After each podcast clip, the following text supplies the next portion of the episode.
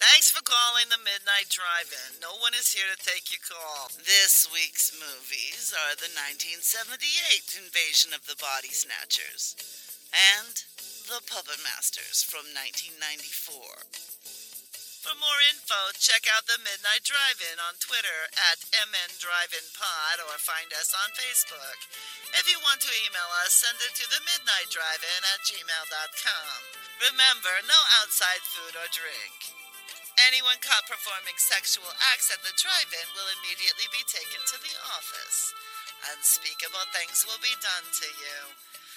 Thanks for calling.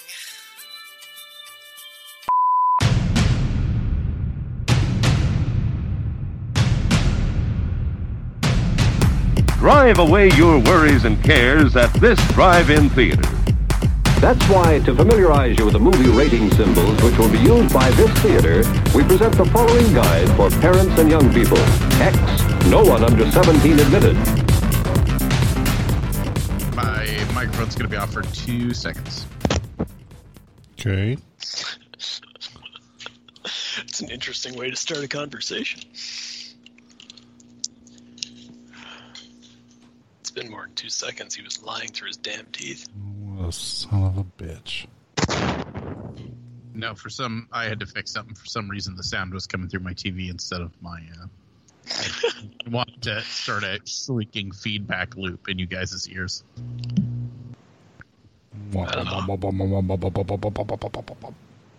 I tend to find me pretty funny, so I wouldn't mind if it playing in the background while we were talking. Who's that guy? Oh, I'm delightful. That's the worst thing is when you're at work and you're listening to yourself and you start laughing, and then somebody says, "What are you laughing at?" And you can't just be like, "Oh, a joke I made last Thursday." I know, I'm usually pretty quiet over at my desk, and I was listening to uh, one of the random podcasts I listen to, and somebody cracked a joke, and I don't even think it was all that funny. I was just unprepared for how funny it would be, and I snorted so fucking loud.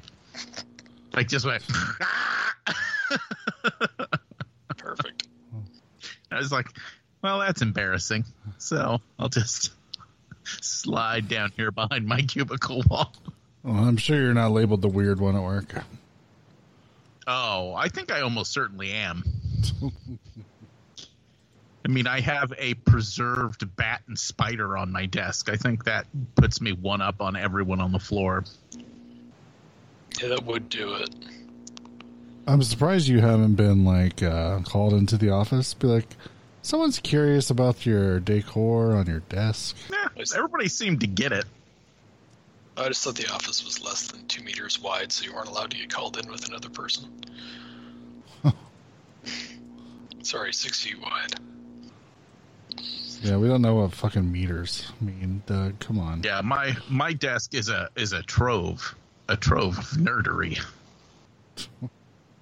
Because I got I've got my specimens, and then I've got a great big Dungeons and Dragons wall calendar, and then I've got my little day by day calendar that's all Marvel superheroes, and yeah, it's a it's a shining beacon of I'm a dork. As long as you're all right with it, I guess. I don't give no fuck. Man, my cat is losing his shit. He just went racing upstairs. Isn't that normal cat behavior to randomly decide they have to be somewhere else? It is, but sort of out of nowhere. Wish I could look back through time and figure out the exact uh, year of my life where I went from I'm a nerd and I'm embarrassed about it to I'm a nerd and go fuck yourself. Because it happened at some point. Uh, college. I don't know, po- possibly. That's when you realize all this shit in high school didn't mean really mean anything, and you just do whatever the fuck you want. I think maybe it might have been maybe late college or maybe shortly after college. Whenever I started hanging out at like game stores, and I was like, "Oh my god, there's a whole fucking thing! Nobody ever told me there was a whole fucking thing." I thought it was just me and the three dudes I could talk into playing Dungeons and Dragons with me. Sons of bitches. Relax. You don't need to be so upset. Fucking Colin Robinson. All right, updating something. Yeah, one of my friends just started watching What We Do in the Shadows. I was like, "Oh, good. You got a lot to look forward to." It's so it's so fucking. Did you see this week's episode yet? Yeah, I watched it right before we started. Yeah. Yeah, it's fucking delightful. Guillermo, the lid is stuck. Guillermo, I need somebody to hold my hand to get down. Telling you, though, you gotta start watching. It's. I explained to you that it's not available here. It doesn't matter. Make it happen. Let's see what I can do. Uh, anybody watch anything this this week for the podcast? I did. Yeah, what did you watch? I, I, I actually managed to watch two things. I'm assuming we're saving that for the what we watched portion of the show. Oh, like from, from you missed the whole show part of the show. no, no, no. I meant, did anybody watch anything for the podcast this week? I was trying to segue into the movies we were doing, but Oh, oh. you should have just pointed at me and screamed. yeah, that would have been. Well, since you bring it up, why don't you tell us about Invasion of the Body Snatchers 1978? Uh, so the plot is very fucking similar to Invasion of the Body Snatchers that we reviewed last week. If you heard that show, and by very similar, pretty fucking identical. Like uh, it's instead of a doctor, he is a health inspector. Which what a weird fucking choice for a protagonist. I don't. Especially the fact that it's it's uh, Donald Sutherland who kind of does really have this like uh, natural commanding presence. Yeah. And he uses it too. Yeah, He storms into those restaurants so proud to be able to shut them down. And that's what I'm saying. Like, yeah, health inspectors are usually arrogant pieces of shit, but they know they're health inspectors. Like, they they don't just get to swagger into your fucking restaurant because you can still be like, "Fuck you." The one health But, yeah. inspector I actually know is is not an asshole, but that may not be uh, par for the course. Right. I was gonna say like, but but besides that, really everything's pretty close. Although it shows where the aliens come from in this one, and confirms they're aliens rather than just. Uh, and it adds this weird extra element of the pods uh, being little parasitic plants that grow on other plants, which I thought that was cool. Uh, and in the the ending's quite a bit different because it's it's a '70s movie, so it's got to have that instead of the "ha, the government's going to do it." it. Instead, the ending's like, "Nope, we're doomed." Which yeah, I might as uh, well have looked in the uh, camera and said, "Hey, if if you're watching this, the guy beside you has probably been infected." You're right. uh, which uh, I read somewhere that they were they had agreed with the production company that they would film two endings, a super happy one and then you know, the super nihilistic one. And they didn't film the super happy one because they knew the studio would make them use it. So they only filmed the one that we saw. In which I'll tell you what, in retrospect of watching it, and maybe it's just because I've seen the movie before, mm-hmm. I think the ending's a little weak. Hmm. And I used to think it was a really powerful ending to a movie, and now I'm like, well, no, it's not. Like, it's it's got that '70s nihilism, but they're trying to do this thing where you think maybe he's faking it, and it's like, well, no, he's not. He's clearly not. Like, why would he do that? Why would he just automaton go through his day instead of just driving out of town very slowly? You know. Uh, I don't know. I really liked this version. I've always liked this version, I guess. Um, I was feel going to say, there's- it, there's something much more lived in about this version that I enjoy, rather than I guess the clean cut like '50s version. Yeah, yeah, I you definitely get uh so once again those those 50 movies still have that theater style thing where they almost just when they introduce a character they're like this is this character and who this character is the end you know what i mean while in 70s movies and stuff it's a little more nuanced and you dwell on characters and get to see a little bit of personality and we've got the goldblum Yeah. I don't know how I forgot that. I completely forgot the fucking Goldblum was in it. I did too until just as the credits were rolling, and I was like, "Oh, it's right. I forgot he was in this." Yeah, it was- it's Donald Donald Sutherland, the Goldblum, and fucking Leonard Nimoy. This this shit's like so good, so good. And Brooke Adams, who when I was younger I used to confuse with Karen Allen all the time. That's No, her being nude in this movie was weird to me for some reason. Yeah. I don't think she didn't do a lot of that, right? Uh, not that I'm aware of. Yeah. But uh, I was going to say, so this one does one thing that the other one doesn't do, which is a difference in the time. It shows what happens to the bodies. That like you collapse into this like husk. And then they take that husk and they throw it in the garbage. Right. Well, I- well, I love that they literally just put it in a garbage can, chase the truck down the street, toss it in there. Problem solved. Yeah, and the the fact that every time you see the garbage truck, it's absolutely jam packed full of those Yep. teeny tiny husk things. So you're like, oh shit, this this is going real fast.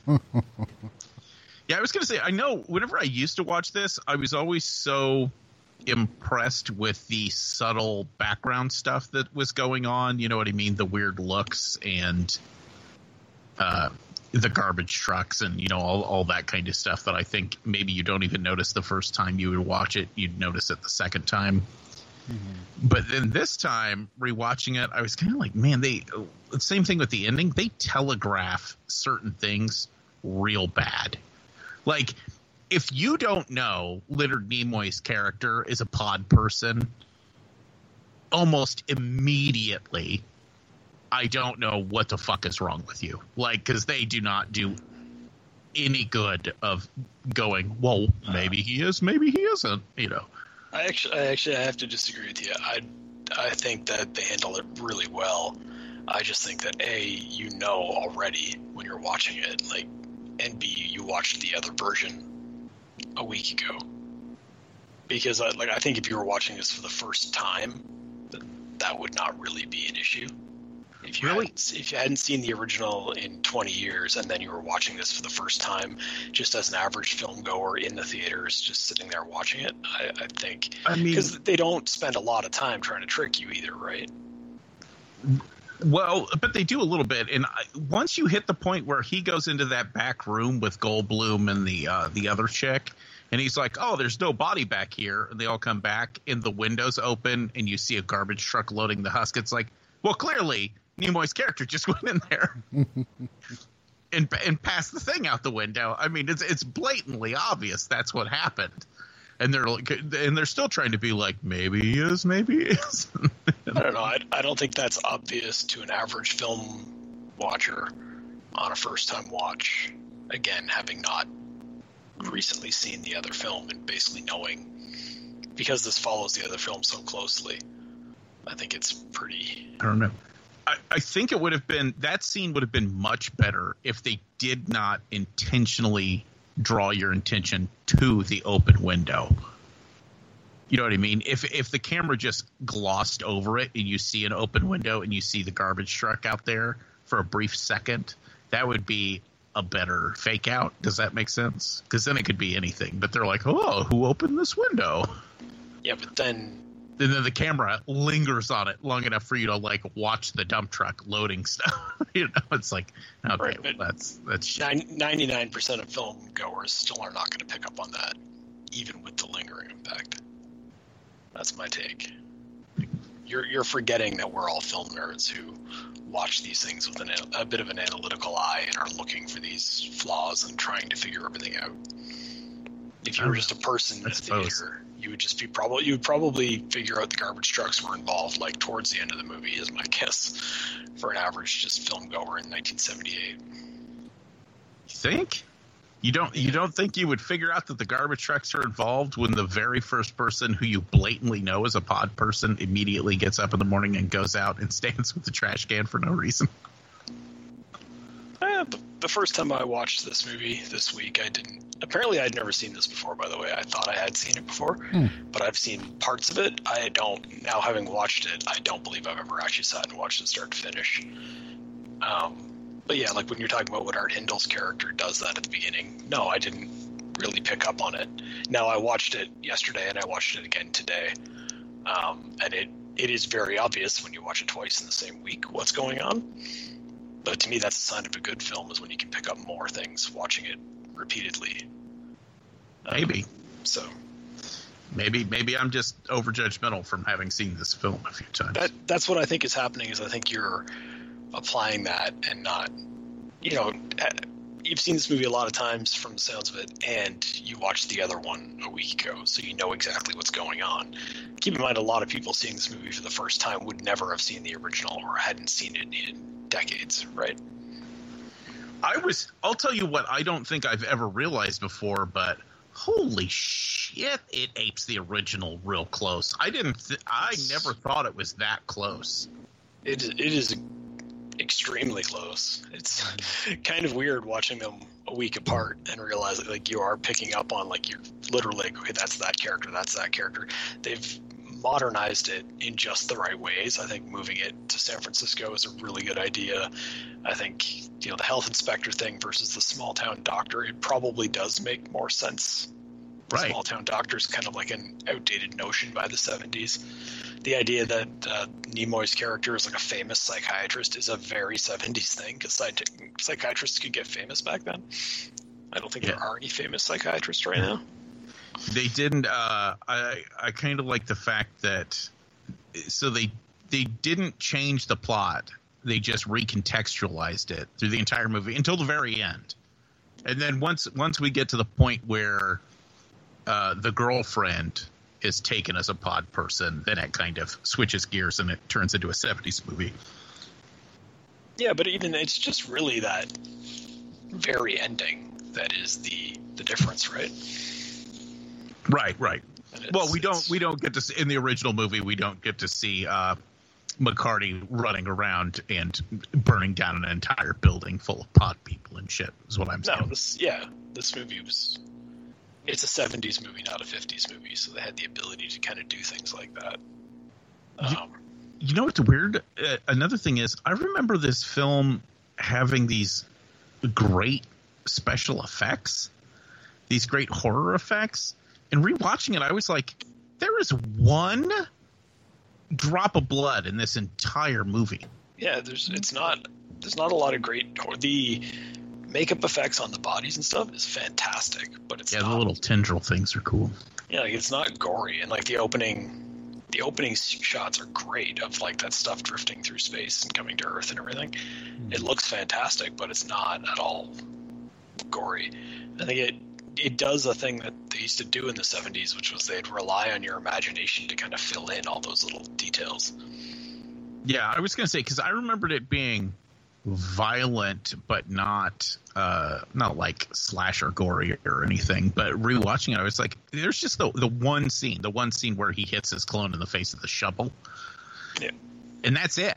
Like that's the end. There's no other big kill scenes or anything. Well, and one of the horrifying things about the concept of these pod people taking over is this fact that they are doing it in a non-violent manner, and it allows them, like when the people change, it allows them to just continue on with their day-to-day life because they're doing it so kind of nonchalantly. That's what makes you think it could work. That people wouldn't pick up on it right away. Hmm. Having having watched this and the other movie for this week, what do you guys prefer? Young, intense Don- Donald Sutherland or old, irresistibly charismatic Donald Sutherland? Well, if you're trying to compare him to Tom Atkins, he was definitely more like Tom Atkins in the 78 movie than the 94. with that fucking mustache and that fucking trench coat. Running around making out with his uh, own employees who are half his age. On a scale of Tom Atkins, how many Tom Atkins? Because he's like six Tom Atkins in '78. Yeah. Yeah, young Donald Sutherland. If you watch this and then like Don't Look Now, I think both of those performances are just fantastic. I in this movie, I literally think every performance is fantastic. Oh yeah. I think you know, like Goldblum is being Goldblum, but he's perfect. He's perfectly cast. I guess it's better casting than it is acting. Um, but he's he suits the role perfectly. I think Leonard Nimoy is great. Um, you know, people tend to think of him more as a director because of the success of Three Men and a Little Baby, but uh, as an actor, he's actually really good as well. So, um, yeah, just outstanding. Everybody's great in it. I think when they there's a lot of difficult things for the actors to do too. They have these like emotional breakdowns where it's just like they're right on camera, just like falling apart, and it all works. And you know, uh, the, the couple of characters who have to kind of serve dual roles as humans and then as pod people seem to be able to do that and they actually do kind of behave differently but not completely differently and it's a it's a subtle change and i kind of liked it Oh yeah. I, I, you said subtle change, and all that went through my head is we can't forget about human face dog. okay yeah that one was less subtle that was a, a bit of 70s flair thrown in Yeah. That was i didn't mind it though I, I had forgot about that. You'd think that that would be something you would always remember on the rewatch, and man, it, it popped up, and I was like, "Whoa!" Oh yeah. No, I completely forgot about it. And just when it popped up, I was like, "Ooh, no, no." It's so creepy and off-putting. I don't know how they really made it look like that. Some poor dog had to sit in a makeup chair for hours. Yeah, I was gonna say, I know you both go for young Donald Sutherland. I gotta say, I'm an old Donald Sutherland guy. Yeah, There's just something. uh It's one of those weird things that there is not a good word to describe what he does in a movie. Like he has a resonance, like some kind of weird hippie vibrational energy or something.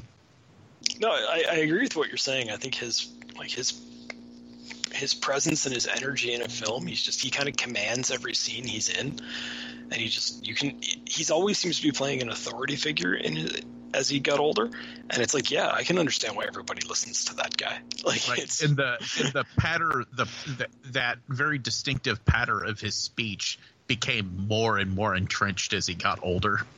yeah. and, I, and it's so effective. He, he has it as a younger person in those movies, but he doesn't deliver it with the effect he does whenever he's older. No, I, and as he got older, I do think he kind of became. Maybe, maybe that's the, the difference is he's Donald Sutherland when he's older, as opposed to being like changing his uh, style depending on the character he's playing. He kind of just settled into being that guy, That's which is fine because it, it works in the types of movies he was doing by the '90s. So. Yeah, I, you know, I go back and watch like this movie, and I almost am just like, "Oh shit, that's right, Donald Sutherland." Like he hasn't been anything in a while. I mean, he's obviously getting older, um, but I almost just forget like how good he is. I used to want to go back and rewatch a bunch of shit. Always and always good is one of the even whenever he's in like a bad movie, he's still Yeah, he's never Oh. a problem. yeah he almost drags some bad movies out of mediocrity just from his presence. He's and he's definitely, especially as he got older, he becomes one of those guys that you can just cast him in a relatively small part and not give him too much to do, but he still creates that character just by being him, and that's something that I think is it's a sign of like a, an iconic actor. It's when they can do that. Um, also, talking about the ending earlier, I also read that. Uh, uh, so they kind of just made the ending up, like, as in, like, well, let's film this kind of stuff, this stuff, and then, you know, I I have a really good idea for it, and we'll do this, but nobody told Nancy Cartwright what the ending was. so she just, hey, hey, and then comes walking over and he fucking did that like in front of her, and she like Oh lost her shit. That explains it because her breakdown is great. Yeah. When she just starts screaming, it's like, yeah, that, that explains it. If somebody just started doing that to me, I'd lose my mind too. I think the, the the funny thing is now whenever every time I rewatch it now, of course, because I know the ending, the surprising part isn't him being a pod person. It's that that character fucking survived again. You're like, how the fuck did she get out of there? Right? She's she's really good at faking it and just mixing in. She is a wily. She is a wily, uh, uh, wily minx. Yeah, she said earlier in the film she'd gotten good at it. You didn't believe her, but she was telling the truth. So good. Yeah, I yeah, I really enjoy this movie. I'm so glad I got a chance to watch it. I haven't watched it in a long time, so I got a I got a bold statement to make. Just to, Uh-oh. I, I'm gonna say that I think possibly the best horror remake of all time. It's hard to argue. Uh, I saw somewhere, like in the trivia or something, someone said it's off, often called the best horror remake of all time. I think it's definitely up there with The Fly and John Carpenter's The Thing, of course. Yeah, I was going to say it's got to be the thing. But the the difference between those movies and this movie is that those movies take a core concept and completely turn it on their head. Sure. Whereas this movie does a perfect job of updating the original story, of making the appropriate changes for the time period, doing it in a way that is just really clever, like the you know answering the questions about what happens to the body that we brought up last week. Hmm. That maybe pe- people in the 50s wouldn't have asked that question, but people by the 70s they knew were. So they put in an answer, but they don't they don't change anything core to the story at all. They just give you the answer that you need. And it's a lot of it is just it's so smart the way they I think putting it in San Francisco is so smart because the instinct would be New York or LA, right? That's mm-hmm. what you do. That's what you do in movies. But for this particular story, San Francisco makes so much more sense because it's such a confined geographic area that would be so hard to get out of compared to those other places and so much more difficult to escape and it would it gives you that confined feeling the same way the small town did in the original but here they're able to do it in a, a bigger more modern city. I think it I, I really really think it's super smart the way they did everything. I think they maintained the sense of dread from that 50s film but converted it into a, a 70s style. It's well shot it's well directed it's well acted. Everything about it is like it's nearly perfect.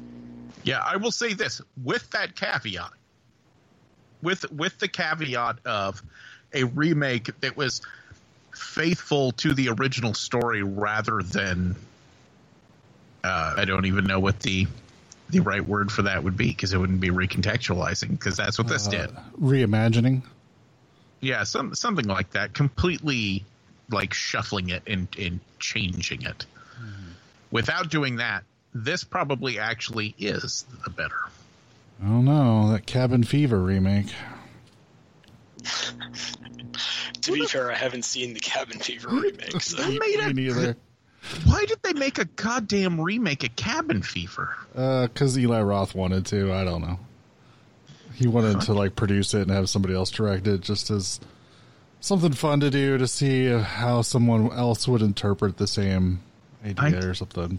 But I don't I don't know where me and Eli uh, Roth lost the the thread, but man, it Oh. happened somewhere. for me, it was, Because pretty, I it was pretty early. I was see. I was gonna say, man, I loved so much of his like B movie schlock crap, and I was like, man, this guy really knows this. And then all of a sudden, I don't, he got uh, pretentious about schlock, which doesn't even make fucking sense. I don't even understand how those two things can coexist. well they're not, they're not supposed to and i think therein lies your problem with eli Right. roth Right. I don't know. And now, like, they were like Eli Roth movie. I'm like, I roll. I don't care. Fuck him. Fuck Did him. the- and fuck Doctor Mambo too. He did that uh, house with the clock in its walls or whatever. I kind of wanted to watch that, but I haven't had a chance. But I suppose that's different though. That's like a big budget Yeah, yeah. movie with Jack Black in it. I don't have to. I don't. I don't have to tamp down my horror uh, biases to watch that. I don't think. Uh, so one of the things I noticed, I almost feel like this plays a lot like more of like a political thriller, based on the time that it came out. Um, Yep. Like if you think it's just like four years after Watergate, and how suddenly it's about not trusting uh, people in power and stuff like that.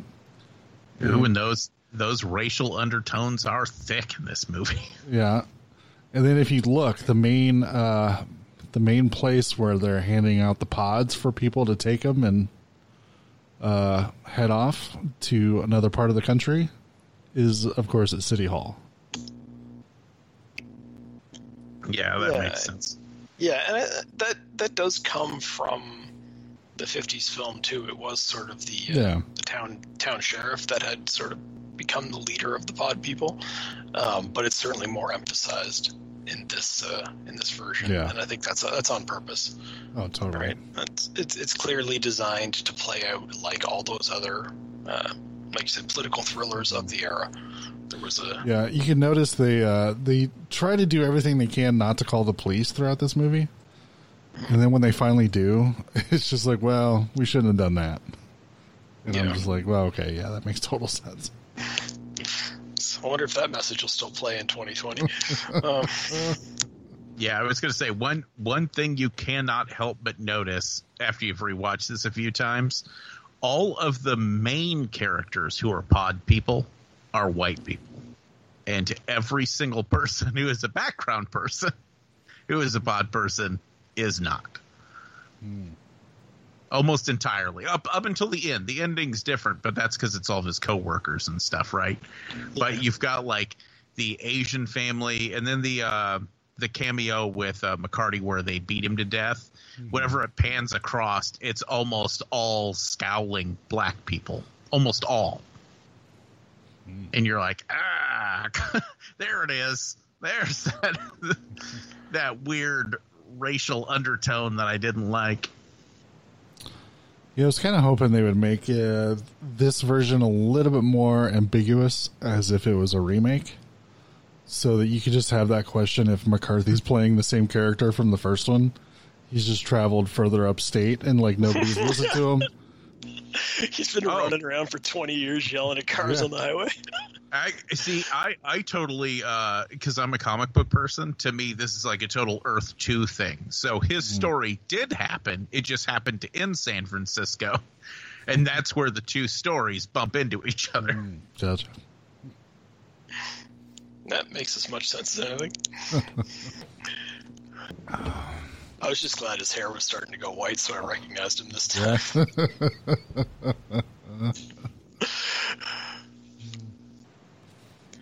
Yeah, I did. I mean, it was it was pretty spot on having him yelling lines from the previous movie, but it was a nice little touch. I, I did like the idea of it, um, and I know it's kind of accidentally alluding to this, but the idea that other people are going through the same thing. Like, yeah, we're following Donald Sutherland's character, but there's other people who have been through this as well throughout the town, Mm-hmm. and that's so at the end when you see the sheer numbers and you start to see like oh they're now they're loading up full on ships with like you know loading equipment and not just handing out stuff to from a, a local farm it's like yeah it feels so much bigger. And part of the reason for that is we know that this has happened to other characters as well that they've gone through the, the process of experiencing it figuring it out and you know losing their minds as a result and maybe that also helps I subconsciously knowing that other people have gone through this, you sort of assume throughout most of the movie that Donald Sutherland's character must be the one that solves everything, and that's why we're following his story as opposed to following the story of the McCarthy character who obviously was unsuccessful at fixing the problem. Because that tends to be how movies work. The main character tends to be the the guy that solves the problem. And then when he doesn't at the end, that's when you remember that this movie was made in the 70s and we're not allowed to have anything resembling a happy ending. Fuck no, it's gotta be nice and dark. Yeah. Uh, any favorite scenes or anything before we move on? Uh, aside from all of the random performances in this that are great, so uh, McCarthy doing his cameo he I I don't know how good actors are at re-summoning previous performances like that, but it it's incredible. Like I don't know. It- It's like identical. He's doing an identical performance Yeah. that many years later, right? Uh, but oh, the rooftop uh, multiple pod baby birth scene. Yeah. Yeah. He fucking smashes one of them with a rake. Oh man, I, I'm just saying that that horrible pod baby oozing out of that pod is like, mm-hmm. fuck yeah, like, like that's that's so good. That's such, especially since you don't hardly get any of that type of thing through the whole movie, and then you get that one scene that's just so fucking intense. Mm-hmm. Yeah, I read apparently Stephen King said that uh, the scene where he busts that one, his own pod person or whatever, where he destroys its face with a rake, he thinks is one of the most disturbing things in the movie. So good. I liked, and once again, they did the same moment where he goes to hit her double first and he can't do it. Yeah. Uh, so good. So if you haven't watched Yeah. it, you should. I think it's worth noting too that if you get a chance to watch it twice in a row, you do start to notice a lot of the little subtle things, like certain shots in that that are excellent that aren't necessarily those bigger moments. Like there is the scene like when when the final chase is going on, there's a scene where they jump in a cab and it's not immediately clear whether the cab driver is a pod person or not, and he's sort of talking into his CB and he's like get picked up too on the way to the airport and he mumbles something and you're like what did he, what did he fucking mumble? Is he a pod probably it, it really catches you it drags you into those moments. And there's just some like some of the shots are just fantastic when there's like like the scene where Goldblum's character leaves them behind and he runs up the street and then there's just these like silhouettes of all these fucking pod people that come in between them and him and all of a sudden you just you can't see him anymore. He's just gone in this mm-hmm. crowd and you're like oh shit. Like that's so well done and it's just it's subtle little things like that that I think elevate this film you know in addition to all the cool special effects and all that other stuff that helps. I like uh I like the subtle shift in tone from the 50s one to this one where so the 50s one it has this insinuation where it's like kind of this like slow methodical replacement of people and then you know it's been going on for a week and this you know smaller town slowly been getting taken over. While this one it feels like uh, part of the fear comes from the speed. You know what I mean? Like that opening scene with all those kids grabbing the pods, and you're like, "Holy shit!" Like this whole town's going to be replaced in two days. You know, and there's Yeah. no stopping it. It's already, it, it's uh, for a, a terrible thing to compare it to, since we're going through a fucking pandemic. I mean, just imagine, like you can see it spreading. And all those people are infected, and they're getting ready to go home and infect their families. And Yeah. Yeah, it's um and I think you know that ties into what I was saying previously about how this same story is happening to a bunch of people simultaneously throughout San Francisco at this one time. And we're just following one of the stories, but when you realize how many people this has happened to, it's just yeah, there there is no possible happy ending to this story and I kind of like that. Uh, all right. Well, we decided to team this up with another Donald Sutherland sort of body snatcher movie. Uh, 1994's The Puppet Masters.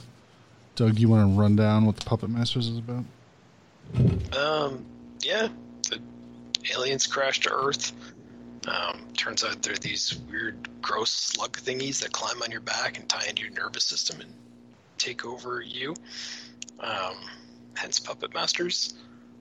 Donald Sutherland is the head of some secretive government agency. Him and his son, who's like one of the top guards, are sent in to investigate. They basically start figuring out what's going on, start trying to stop it. It's uh, it turns out it's one of these deals where all of the little gross worm thingies are part of one big collective, so they've got to eventually go in and uh, kill the main one in order to take out all of them. And uh, that's why they need Keith David because they need somebody who's badass enough to pull that off. So they gather him up, uh, and they head in, and uh, it plays out very much like yeah, it just reminded me of like Outbreak, but with an alien invasion instead of a virus. Right. You keep cutting back to like the boardroom where they're trying to figure out the next plan and the next move, and then you go in and you're like, okay, how are the troops on the ground doing? And it's like, oh shit, all the troops on the ground are infected now. They weren't infected last time we checked in on them. it's like, so it very much plays out that way. True, tr- uh, true story. The first time I saw this was completely by accident. Uh, I went to the local video store where my parents had uh, a standing order where I was allowed to rent horror movies, so I could rent terrible, god awful R-rated stuff, and no one God, could stop 80s me. awesome.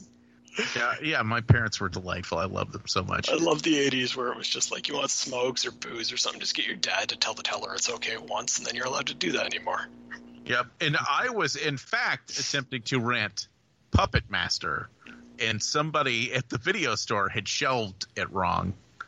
And none of us noticed because, I mean, the titles are so fucking close. Who would? That's awesome. But uh, from from my, that's the only time I've ever seen this, by the way. And I completely forgot fucking Keith David was in this movie. When Keith David popped up, I was like, oh fuck yes! like, this movie just got so much better. Yeah. Uh, this is the first time watch for me. I've never seen it before. All right, so let's uh let's get your first impressions then, Brian. Uh, I will say I did not enjoy it. Oh, really? Yeah. The uh, thing that bummed me out, I guess, is that I feel like we see all the bureaucracy side and we don't see the fun, like, invasion side, which is what I wanted to see.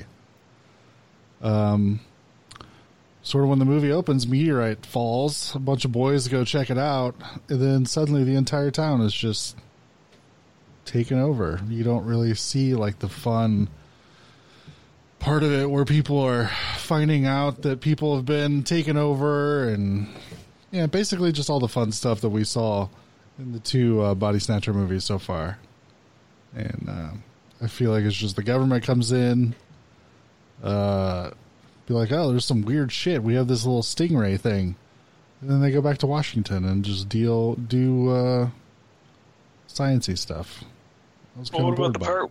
What about the part where they put one of those thingies on a monkey, and then they watch it reproduce, and then they put the one it reproduced on another monkey just to see what would happen? Oh, You don't like all that? That bummed me out. I felt bad for the monkeys. I'm just like, oh, they're doing this on purpose. Poor monkeys. When they get when they have the the one character who is um he's he's actually had one on him, but he's the only guy in the movie who's had one on him and managed to get it off. And then they put that one on the monkey, and the monkey goes over to the little thing and it types up and it says, "Do you miss us?" And that creepy little monkey eyes are looking over the top table at him. I thought that was a fucking awesome moment. I was the best moment of this entire movie was uh, a line I used to quote incessantly, and I think over time I forgot where the line came from, and then forgot about the quote entirely, and that was "You shot me," and he's like. I, I didn't think you could shoot me. And he's like, You would have done the same thing. And he goes, Oh, I know I would have shot you. I just didn't think you could have shot me. That's awesome. I think the thing with this movie, and I think you're you're alluding to it, Brian, is that whereas the other movie was so very very 70s, mm-hmm. this movie is so very very early Oh, 90s. It Like, totally is. and it's and I think like for me like there's a nostalgia factor involved in that mm-hmm. and there's you know I, I enjoyed a lot of the stereotypical characters and the whole like the whole thing where like the badass guy is like I have to go save the girl that I have a crush on and they're like it's a suicide mission. Think with your head. I'm sick of thinking with my head. I've got to go think with my gut. And they're all like like I enjoyed watching all that happen even though it's it's questionable at best whether it was you know like it shouldn't it shouldn't have worked um but whatever. Do you guys know any of the the stories about the uh, production issues with getting this story made into various movies? No, No. So so it's based off of a book that was written in the 1950s, and so they go to make this movie and before it, I'm trying to think another movie was supposed to be made, and then oh, what the fuck is it? They made another movie that basically has this exact plot, like this exact plot. Somebody stole that dude's plot and made it into another movie, and he sued him, and he sued him for 150 thousand dollars, but he ended up like having to settle out of court for like five thousand dollars. He got virtually nothing, and because that movie got made, the production of the Puppet Masters, which was supposed to be made, got canceled because they didn't want to make it because it was too similar to the movie that did get made, which was a ripoff of it before it was ever made. There's a bunch of there's a bunch of craziness with this book. They've tried to remake it again, I think, several times, and it always there always ends up being some kind of a problem with it. Huh, that's interesting. I kind of want to watch the other movie version of it too, though. I cannot. I bet if you look it up on Wikipedia, I bet it's got it. I cannot remember what the name of the movie that ripped it off was. I, might look into that because I like I enjoyed this story. It's the basic body snatcher story, just through a '90s filter. Um, I liked a lot of what this movie did. I liked when there was uh, when they had to carry around more than one slug, and the guys would take their shirts off, and they'd have the one on the back that's attached to them, and just a couple of more just hanging off of them. Thought that was cool. I liked watching when the slugs would be like on their own and like scurrying across the floor, and they're all like chasing it around the building. Thought that was always fun. The whole thing with like Donald Sutherland just yelling at all his employees to take their shirts off because he's got to check if they. Uh, yeah. Did you guys think it was weird that so this movie starts with a pretty uh, ominous tone to it, right? With those kids like hitting that dude with the fucking uh, baseball Yeah. bat or whatever, and you're like, oh yeah. And then the government agents show up, and yeah, you know they're making a couple little jokes, but it's X Filesy, and it's still dark. And then they get in, and we get we find the first slug, and it's got its horrible little barb that it shoots, and you're like, oh shit, these things are crazy. And the very first thing they do with it is have it shoot that ceiling fan, and get swung around like like it's a goddamn Bugs Bunny cartoon, and you're like, that that just completely fucked up the tone of this. I don't know what's happening right now. I told you it was the 90s. What more do you want? Uh, the movie was called The Brain Eaters, 1958. It was produced by Roger Corman. Oh yeah, yeah. I, I, I remember that Roger Corman was involved. Sounds about right. But yeah, I think I think the biggest because I don't have, I honestly don't have a lot of complaints about this movie. I think some of the acting in it could be better because when you have Donald Sutherland and Keith David in a movie fucking chewing up scenery, everyone else had better be on their A game or they turn into fucking shitty B movie crap actors. You know what I mean? Uh, we should also mention Richard Belzer, which I just I was pretending he was playing uh, Detective Munch, the character he played on like Oh yeah, yeah, yeah. 50 TV shows. Uh, Yaphet Kotto's in this too. He doesn't get a lot of screen time though, which is a bummer. Uh, Andrew Robinson from Hellraiser fame, but he doesn't have a whole lot to do either. Yeah, but I was going to say it's weird. There's this disconnect in this movie of it's set up to be a big budget uh, alien invasion movie when what it really is is a body snatcher B movie. Yeah, and maybe, maybe that's the problem. with- maybe if for me, it just has that '90s like gloss on it, and right. that's kind of boring. It definitely does, yeah. Yeah, Yeah, I think I think if it would have been cleaner, it would have been a better movie, and if it would have been dirtier, it would have been a better movie. Like I, I feel like they tried to move through that middle ground, and it just lost something. Oh, Again, plus I yeah. forgot it was co-written by David Goyer, one of Noah's favorite screenwriters. Fucking David Goyer. You guys want you guys want to know a fun fact? To tie everything together, the Brain Eaters has Leonard Nimoy in it. Ooh, there we go. oh yeah, I've seen that. That's, that's the no. That's the one with the pipe cleaner monsters. it doesn't say that in any of the marketing material for the Brain Eaters. Hold hold on, I'm working on it.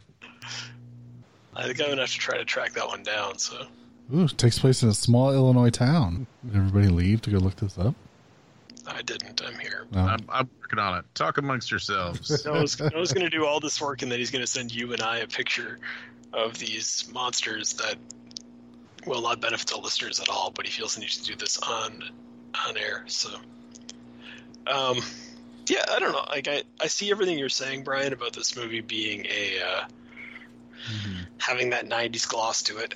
Kind of like it would be better if it had a little less of a budget Yeah. and it, they were forced to kind of rely more on on uh I don't know like rely more on their the atmosphere and stuff and they don't have to they have just enough of a budget to put in the action sequences when they want to so it leaves you wanting more Yeah. um, but I I don't know I I guess I just enjoy these like I feel like in this it, this is from the era when I would have been riding my bike to the video store to rent direct to video horror films, and this is one I would have picked up, even though it probably doesn't technically qualify as direct to video, but I would. I, that's when I would have seen it. Mhm. Yeah. Yeah, I don't know. I was kind of bummed. I was hoping uh, that it would uh, stand out amongst some of the uh, body snatcher movies we were talking about, but Well, didn't do it for me. And I feel I like the I- main, the main guy is like a, a poor man's Tim Daly, which is weird because Tim Daly is kind of a poor man's Tim Daly. yeah, I, I, that main actor is. The, I don't even know his name. It's weird because I know recognize so many people around him in the movie, but it's like he should not be a leading man in a movie like this. He should Yeah. be a leading man in some movie that's just you know nothing but blow 'em up action scenes. Yeah. and it it's problematic, um, but it's pretty standard for the '90s. Like, I'm not surprised that he was given the leading man role in this. I just don't agree with it. Um, yeah, I mean, I I feel like if you don't like this, don't try to watch any of these types of movies from that era because most of them are not any better. Yeah. Snow is still No. gone. I'm working on it. Don't need to work on it. No, it's you know what? Go ahead, you work on it. We'll continue to discuss. Barry! films. It's very important that you guys see how terrible these creatures are. there. I'm not looking just to upset you.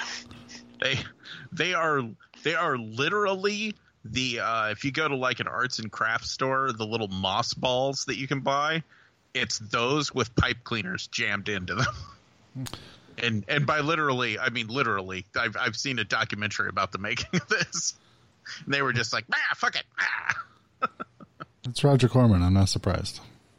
They, they look like little testicles with worms sticking out of their head. Well, that just is going to make Doug run right over to take a look at it.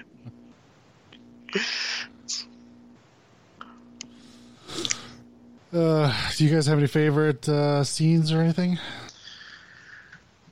Uh, I really, I really, really enjoy the uh, the scene where they're getting ready to have sex and she's clearly been infected.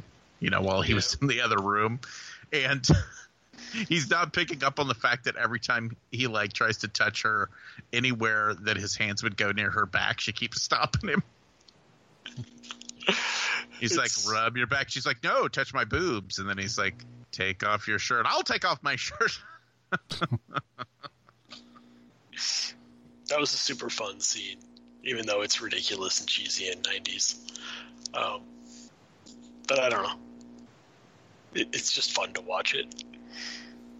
The whole and that like that whole plot line of like he literally meets her, and they treat her like she's like this sex goddess. Like she keeps commenting on how like she knows people are being mind controlled because they don't try to look down her shirt, and it's like she's not.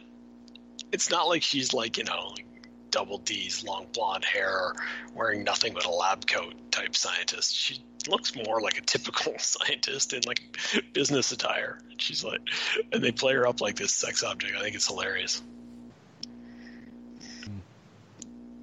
Trying to think of what else. Oh, Donald Sutherland torturing his own son. That's Oh, it's pretty wild. Yeah, when when they shocked that alien off the guy's back when they used like the electrical impulses or whatever, I thought that was a pretty effective scene. I liked all the stuff with the monkeys. Don't, that made me so happy to watch those little monkeys squirming around with those things stuck to their backs. It's, it probably was cruel and they probably shouldn't have done it, but I liked it. I thought another thing that threw me off. So I thought that the creatures looked really, really good, and all the special effects involving the creatures were really, really good, including the Looney Tunes esque swinging around the room by the fucking ceiling fan. And and you go through this entire movie of that where you're like, okay, and then they get to the mothership or whatever the fuck that thing is, and all of a sudden. It looks straight out of like a star uh 1960s Star Trek episode. Yeah, like the weird like doorway things that were opening and closing when they were getting in and out of it. Right. I still don't even really understand. And they were trying to say it was like organic, but it didn't seem organic to me. Right, and it Yeah. looked like uh, styrofoam that had been spray painted like green. Yeah, yeah, which is not organic to me. So we're saying the same thing. Yeah, no, it was it was bad, and it was just. I think it's what Brian was alluding to is like the the lack of budget, and they were trying to do something bigger than what they were capable of doing. Became very obvious when they got to that sort of climactic stuff, and you're like, well, that's that's never going to work. They're like, "Damn it, we blew all of our our uh, special effects budget bringing in Keith David." He's good in this movie. I liked him actually. He's uh, his performance is strong because he's kind of like likable in between, but then he just switches over to badass mode as soon as he puts on his gear and heads out into the field. I was gonna say one of the funny things is the second I saw him and realized he was in this movie, I was trying to like rack my brain from whenever I had seen it previously and be like, "Is there a uh, weirdly long fight scene with Keith David?" Because that seems to be the hallmark of Keith. David action movies. There kind of is actually at the end. No, there. there is. Yeah, where he's, and he's got like instead of one parasite, he's got like eight parasites all over his body. Yeah, it's it's a little bit of a different fight scene, but it's yeah. He's the only one that can take like multiple of them on him at a time and not get taken over.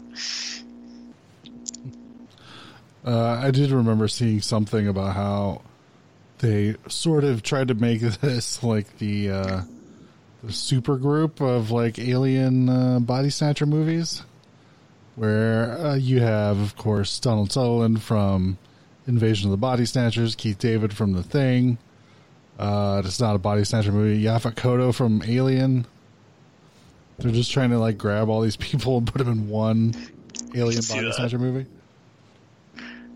I was trying to do the math in my head to try to figure out if Keith David could be the character from the thing, and it's just like he made it back, and now he's joined this this you know squad of guys who goes around fighting other alien invasions. We can only hope so. Because right away when like his name shows up in the opening credits, and then I'm like watching for him, and then of course like the group of military badasses comes in, and he's like the leader, and he pulls down that mask so you can see his face. I'm like, of course that's the role he's playing. he's not going to be one of the scientists. That would be ridiculous. Were you guys worried that Keith David and Donald Sutherland would talk at the same time on screen and that it would rip a hole in the universe? that's that's the implementation of the singularity that causes all downfall of humankind. I, I figured they knew better. I'm surprised they even let them in the same room, to be honest. I was like, that'd just be too much fucking charisma. Just too, too much. Uh, all right. Anything else? No, it sounds like we all saw the same movie. It's just no and I enjoy this type of movie more than Brian does. Is that a reasonable Yeah. thing to say? Yeah. It seems so.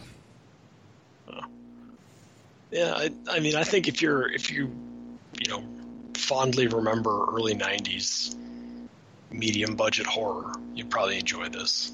If, the, if, if if you're not part of that exclusive group, maybe this isn't for you. You mean- You mean I shouldn't go watch Phantoms with Ben Affleck? Probably not. And and I don't appreciate you trying to trick me into saying the line either. is is the line? I can't believe you shot me. Thanks for calling the Midnight Drive-In. No one is here to take your call. For more info, check out the Midnight Drive-In on Twitter at MN Drive-In Pod or find us on Facebook. If you want to email us, send it to the Midnight Drive-In at gmail.com. Remember, no outside food and drink. Anyone caught performing sexual acts at the drive-in will immediately be taken to the office. Unspeakable things will be done to you. Thanks for calling. Uh, all right. So, what did everybody watch since last week? Uh, I actually watched two things for the first time in weeks and weeks and weeks. Uh, I was in the mood for a cannibal movie, so I rewatched uh, The Parents Oh with, yeah. uh, Okay. with with old Quaid the Ugly. Oh, Randy Quaid. Has anybody heard anything about him lately? Is he? Uh, I don't know. Don't you guys? Don't you guys miss when he wasn't a fucking crazy person? Yeah. yeah, when he acted like a crazy person instead of being a crazy person, it was more fun. Yeah, it's so upsetting because man, he was so good. His performance in Parents is outstanding. Right. I mean- just I think I mean, it's probably no styrofoam cup, but you know, right. I think I like Parents a little bit more every time I watch it. I think my biggest complaint is I wish there would have been a little more uh, light with Randy Quaid's dialogue in the first half of the movie. Because through the through the bulk of that movie, they actually do a pretty good job of convincing you that maybe the kid's really just like the kid's crazy. There's something wrong with him. Like he's just a vegetarian who doesn't like meat, so he views everything as awful. And uh, but a few, you know, a few of Randy Quaid's lines kind of give up the ghost that something is going on. The biggest one's the leftovers lines. What, I mean, they're what are we? pretty What are we? What are we? What are we having for dinner? Leftovers. Yeah, but leftovers of what? leftovers. Yeah, but what were they before they were leftovers? They were leftovers to be. Yeah, I, just, I never saw this movie without knowing exactly what the, the, the quote unquote secret was. So I don't know if they could have fooled me ever. It's hard to say. well, I've actually never seen it before, so Uh, they're eating, they're eating Yeah. the people in it. What? Spoiler. no, I figured that. I remember the uh, VHS cover. I remember seeing it a lot, but I just never rented it. it's it's really cool in the fact that like i said it leads you it really did not a perfect job obviously but it does do a really good job of making you think okay this kid's like fucked up like at one point in the movie he walks in on his parents in the bedroom and his mom comes up and it looks like maybe she has blood smeared on her face. Mm-hmm. But what's clearly obviously going on is he walked in on his mother giving his dad a blowjob and she's got lipstick smeared all over her face. Hmm. And shit shit like that. It's it's just weird. And then of course, you know, he's all weird and awkward and Yeah. It's like the moral of the story is that if your parents are cannibals, you'll probably grow up awkward and strange. right. well, I like the fact that the, it's it's interesting that the idea of the of the horror in the movie is besides the fact that they really are cannibals, it's just that you kind of view your parents as being these weird alien people who who don't fit into the world. I don't. It, it just makes sense to me, especially since the '50s aesthetic. I've always found it creepy. Like even le- like watching Leave It to Beaver, they're serial killers. That whole family fucking kills people. Oh yeah. And the fucking slacker neighbor kid too. right, right. Every fucking one of them. Everything in the '50s was a weird serial killer's daydream. I don't. I don't understand any of it, but it's still good. Highly recommend. If you haven't seen it, Brian, watch that shit. Yeah. I know. I think they put it out on Blu-ray as part of the uh, Vestron line from Lionsgate. They, they did. The version I watched was actually the Vestron version. Nice. But it's available to stream for free if you're not It is- wanting to spend money to see it. Well, the Vestron the Vestron version is on Tubi, so it's the restore. Oh, okay. No, nice. better version. Yep. Uh, and then I got done watching that, and I was looking for another cannibal movie, and I couldn't really find one because I was kind of wanting to watch uh, uh, Slave of the Cannibal God, but I couldn't find it. So instead, I ended up watching. Uh, now I'm going to forget the name of the fucking movie. Maggie, the Arnold Schwarzenegger one with the Oh, zombie. yeah. yeah, Oh yeah. I like that one a lot. I like it a lot. I feel like the ending shat the bed a little bit.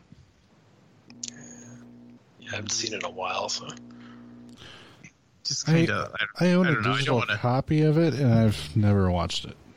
Yeah, I don't want to. I don't want to like spoil the ending just because it's a newer movie and it's a B movie, so maybe people haven't seen it. But essentially, the entire plot of that movie is just Arnold Schwarzenegger has a daughter. There's a zombie plague. She's been bitten. That's the entire plot of the movie. It's just them in a house, and they know eventually she's going to turn and become a danger to everyone but he does not want to have to kill his daughter and he doesn't want to they have these uh, they call them quarantine camps but apparently it's very much nazi fascist you send your infected people there and they kill them. And kill them apparently in a very horrible painful way. They inject them with some chemical that kills them. But it's i don't know. It- my my problem is, is this it's one of those movies that teeters on the edge of a genre on such a razor's edge. I don't think this is a horror movie. No, it's a it's a zombie drama.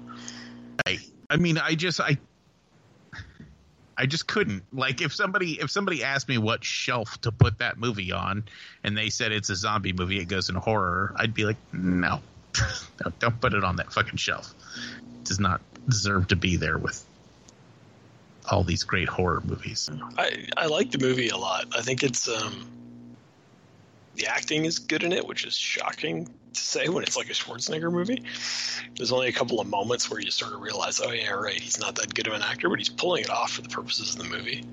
And I liked the relationship between the characters. I that whole idea of a father and daughter spending their last few days together when she we know she's infected and know she's going to turn. They have like a time frame, don't they? So they kind of know exactly how much time they have. Yeah. Yes. So, yeah. So it's it's really effective and creepy and sad, and I liked it. sad sad's the best way to describe it it is uh uh trudge Yeah. it's not it's not the road bad Well, okay. If that's going to be your standard, I mean, come on. i would dare say it's not requiem for a dream bad uh but it is it is up there uh, in the uh oh that's fucking depressing. I don't know. I feel like once again i'm not going to spoil how it ends but I, don't, I feel like they they chickened out if that makes that ending's too easy. Yeah, but I don't think you would want the stereotypical ending either. So, yeah i don't think i i don't think i want that. I don't know. Like i said i don't i don't have a good way to verbalize my complaint without spoiling the ending and i don't want to spoil the ending there. so yeah so i would i would call it something like i'm 80% positive on it That's, that's pretty good. yeah it's pretty good it's totally worth a watch i would say anybody who's into zombies or dramas or sad movies should watch it if you're looking really for all- into sad movies. Some people are into sad shit. I I personally I gotta really be in a fucking mood usually to to get through one because it's just too fucking depressing. Hey, how you doing, Noah? Oh, pretty good. Do you want to watch The Road? Oh, holy shit, Noah's depressed. You know, do you know what my answer to that would be? I've seen it.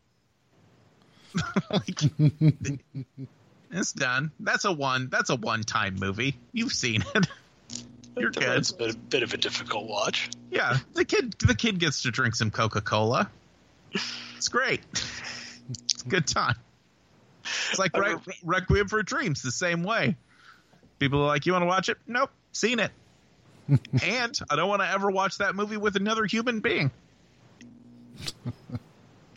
I feel like Requiem for a Dream is a movie that you're meant to watch while alone and crying and like I don't and just eating something horrible for you, just a whole carton of ice cream out of a fucking tub. You just described it as the perfect breakup movie for a 14 year old girl. Yeah, th- no, but it is the opposite because that girl will fucking kill herself. like that, would, she would be ended by that movie. This is another movie I've never seen because of such comments like that. I'm like, I don't think I ever need to see this. Yeah, I've, So- I've never seen that one. It's it is it has a great story, a great premise. It's shot very very well, and it kills a piece of your soul. Yeah.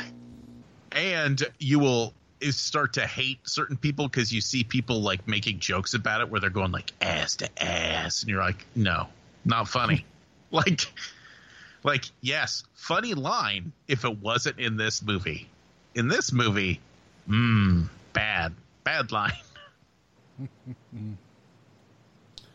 Don't know. Maybe it'll forever stay on my I did not see it list. See, everything Noah just said makes it being added to my to watch list. I'm just like, oh, that's, I should get around to that one. It's been. i mean like i i, I 100% think it's worth watching that movie once because it is an incredibly well made movie it's just the type of movie that you can't like once you watch it that once you're done you never need to see that movie again Maybe I'll watch it. Maybe I won't. and that's it other than watching the new what we do in the shadows I was going to say, come on. It was pretty fantastic. it's always fantastic Yeah, it has a nice little callback to the movie, though, which made me so happy. Yeah, nice callback to the movie, and I love I love their uh their fantastic subtle vampire references they do. Like that the whole episode's a um Anne Rice thing. I don't know if you know that or not. There's a th- there's a, the theater of vampires in the Anne Rice books, Oh, okay. and this no is the new theater of vampires. No, they did a great job. Like when they sort of wrap, because this is season finale, as far as I can tell. Um, when they sort of wrap everything up, you kind of are just sitting there and be like, "Oh yeah, the season's been good," but I didn't really think much about like the through line. But now that they've sort of like lined all this up in the season finale, you're just like, "Oh, holy shit!" They they were doing this fucking great overarching story, and now it gets all wrapped up in this last episode. I didn't even notice. So it's it was so good this season, and yeah, this last episode was was a great one. They're- so. their comedy timing is uh otherworldly sometimes. Because the last the last two lines of the last episode of I, I think this is probably the end of the season. I agree with you. That or it's a mid-season. Yeah, but uh well, it's the tenth episode. I think one- they do ten episode seasons. well it's just you know one one character i'm not going to spoil it for everybody but one character sticks the landing and kind of delivers a badass line and then immediately somebody just says something dumb and asshole it's so it's because you think that's the end you think that one liner is going to be like oh yeah but nope nope they they stab you with that one last joke mm, So good. So good. If anybody's holding off, uh, they should start. My friend just started watching the first season. I'm just like, oh, you're so lucky you get to watch it from the beginning. I'm just saying, just just the fucking cameos are worth it. I'm fucking Mark Hamill and Nick Kroll and fucking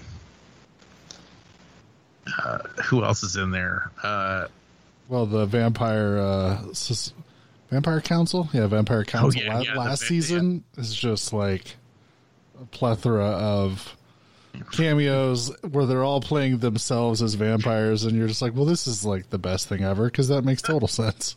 I love the fact that not so not only are they there playing themselves as vampires, then they have like Wesley Snipes skyping in, and then they make a bunch of assholey jabs at other people who could have been there that didn't say yes.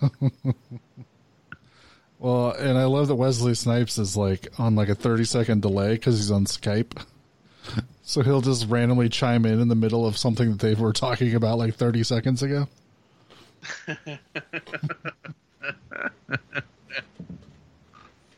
Uh, and I love the fact that so t- that Tilda Swinton isn't playing Tilda Swinton's character from The Only Lovers Left Alive. Nope. She's playing Tilda Swinton is a vampire and was in The Only Lovers Left Alive. So good. And of course, Paul Reubens. Yeah. Basically playing his Buffy character. right. Ah, fuck. That show fucks me up. It's too funny. Well, what did you watch, Doug? That obviously it's not going to be nowhere near as funny as what we do in the shadows. No, I feel like everything I say is going to be a letdown now. um, see, for, um, I needed a long movie to watch because it's quarantine time, and sometimes you just need to kill a larger part of your evening than you're used to having to kill.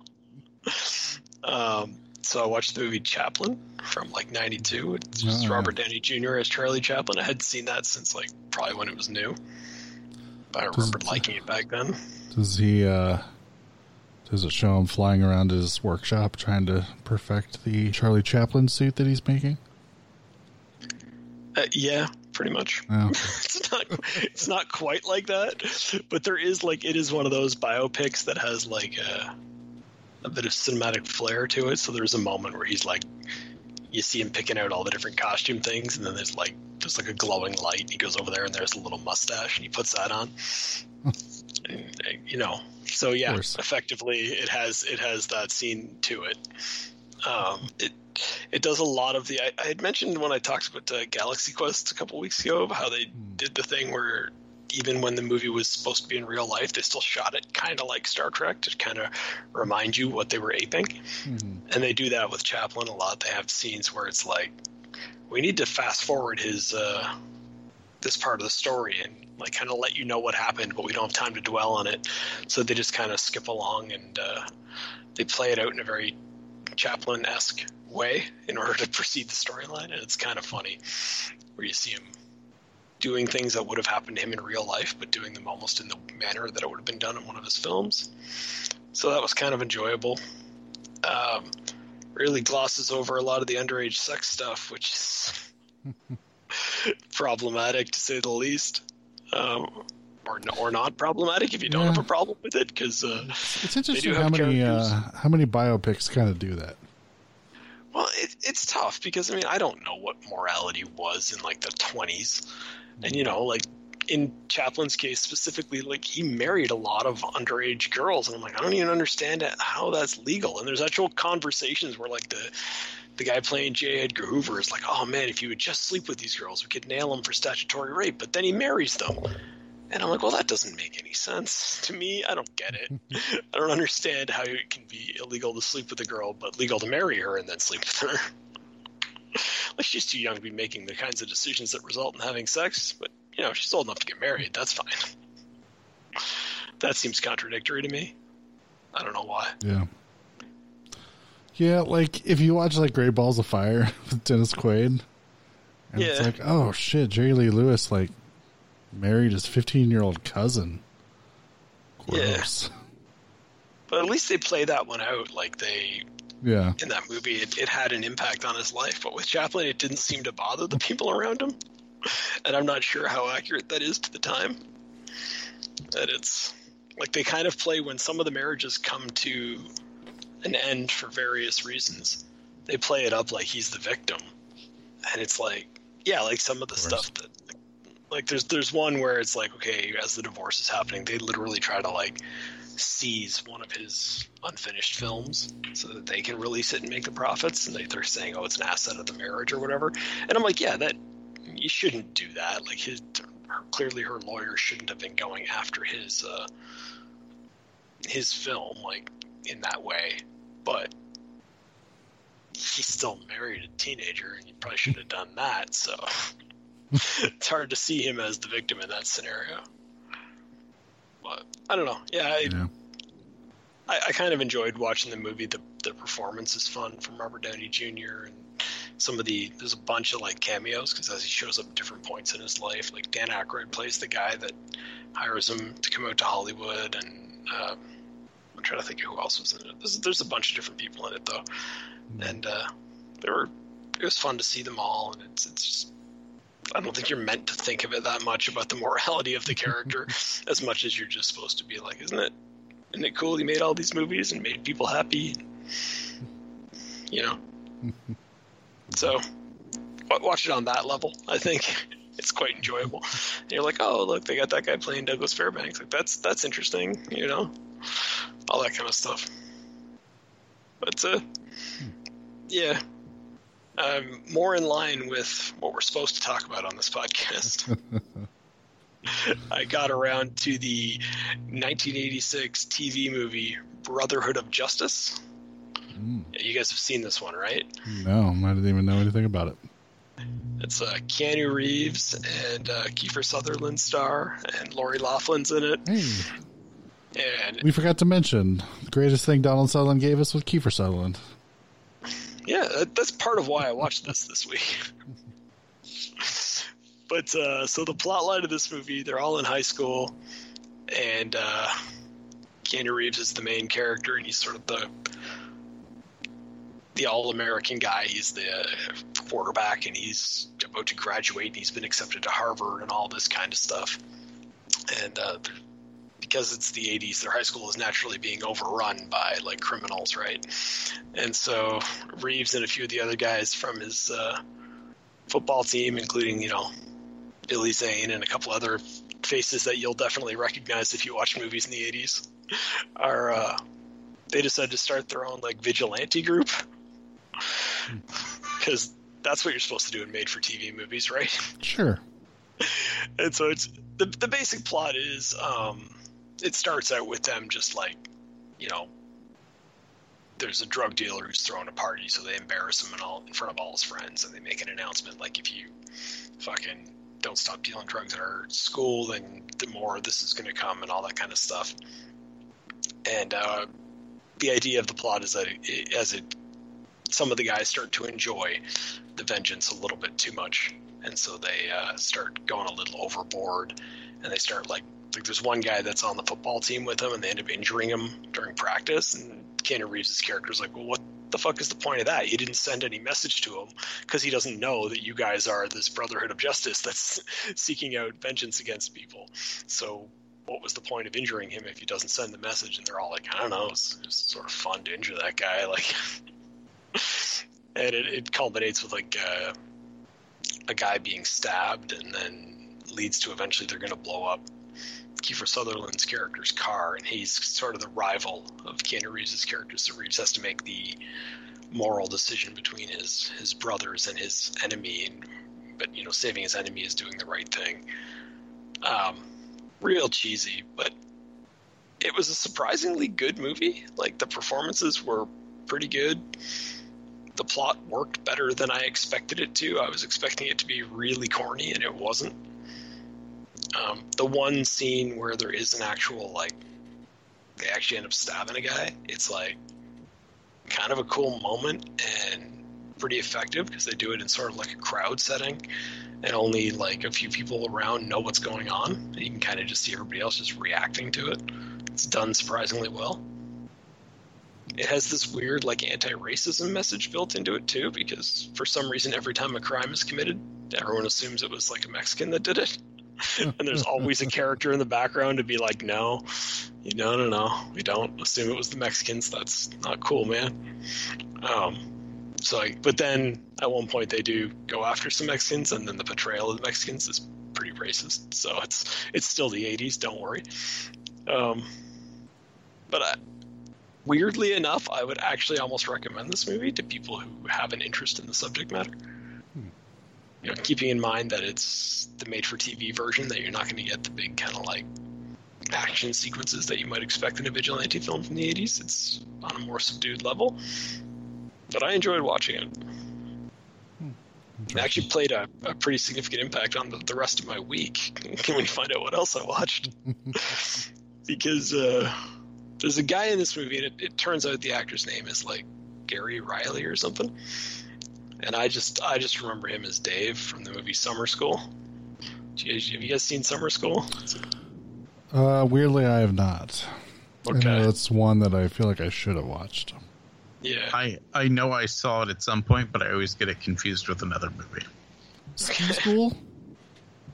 No, not Ski School. No. I think Ski School is like a has one of the same actors that's leads in Summer School in it as well. So, but anyways, yeah. So I watched Summer School, 1987, 88, whatever year. Basically, a, a slapstick comedy about all the slow kids get put in summer school, and the gym teacher is forced to teach them English, and he doesn't know how. And isn't that hilarious?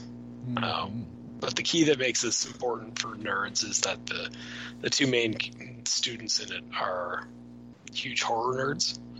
Back at a time when uh, horror nerds were not common in cinema, so they're they love Texas Chainsaw Massacre, and they in order they, in order to like agree to study, they insist on having a, a screening of it in class and all this stuff. and it's I don't know, it's cheesy, but it's a fun watch. It's uh, directed by Carl Reiner, so it's actually a well-made film, even though the subject matter is ridiculous and it's just basically a slapstick comedy. So, I don't know. I, I recommend that one on the basis of I liked it when I was a kid, so I rewatched it now, and it's still fun to watch now. Yeah. I think it's one I'm definitely going to end up checking out at some point. Just. I feel like it's going to be a fun relic of the 80s to watch that I somehow missed. So.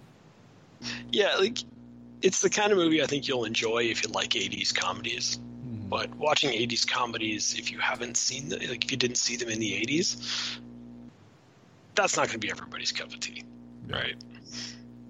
And you know, it has pretty typical like there's no plot to it per se. It's like, oh, do you think he'll like one of the subplots is like he's up for the teacher is up for tenure. And it's like, well, will he get it? And it's like, well, what do you think is going to fucking happen? Like, you know, and there's like, you know, like Kirstie Alley plays like the teacher who's teaching the advanced kids that signed up for summer school voluntarily in the next room, and he keeps hitting on her, and it's like, oh, I wonder if they'll end up together. There's no way that this could play out, right? You know, all that kind of stuff. But on the other hand, we get these guys. Uh, you know, we get to watch the scene where they go to a an amusement park, and then the nerdy kid is puking, and the two kind of main characters are doing like commentary as if they are reviewing a movie, talking about the rides, and they're using his puking to discuss how that makes it a good ride, and that's funny to me. So.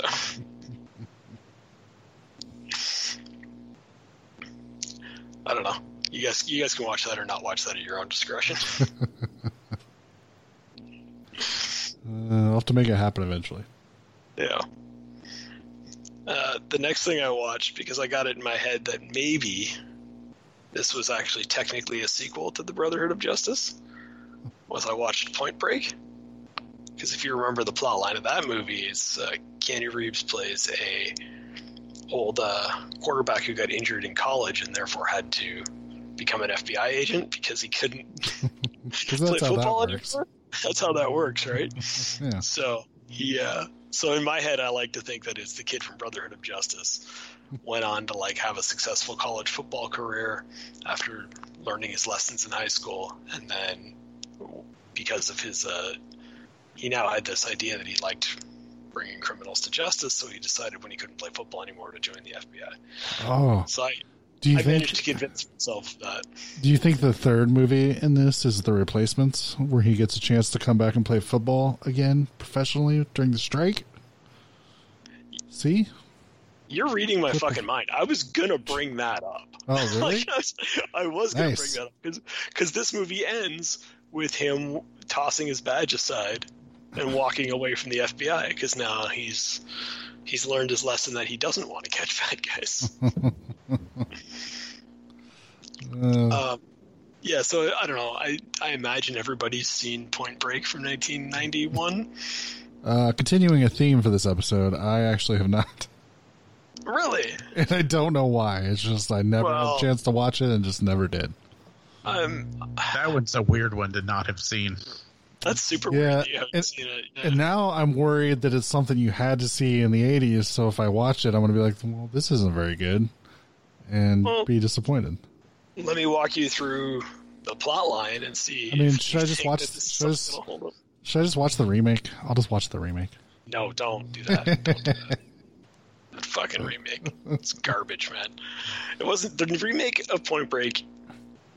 It, it should be illegal to refer to it as a movie. Hmm. It is a series of stunt reels that they have just spliced together until there was enough of it to make it feature length. That's not what a movie is. But Mhm. the classic Point Break, where Keanu Reeves, in his like first day on the job for the FBI, has teamed up with Gary Busey, who's a veteran FBI agent, As, as what happens. to teamed to and they're teamed up to they're immediately put on the case of these uh, bank robbers that rob uh, banks dressed up as the ex presidents of the United States. um, so they all wear different like one guy's wearing a Nixon mask, one guy's wearing a Reagan mask. I don't know. Was, I don't think Reagan was still president in '91. You guys would know better than me. He wasn't. But uh, yeah, there's there's a guy in a Jimmy Carter mask and another one I don't immediately recognize. Um, anyways, doesn't matter. So Gary Busey has this standing theory that those guys are uh, surfers. He's it's based on like some stuff they found at crime scenes and that. So Keanu Reeves naturally now has to go undercover as a surfer, and you know in order to try and track down these. Uh, bank robbers and when you know it just all the bad luck in the world the the ones he becomes friends with turn out to be the bank robbers so now he has to kind of he's torn between the two worlds because he's developed such a spiritual love of surfing and he doesn't want to take out his buddies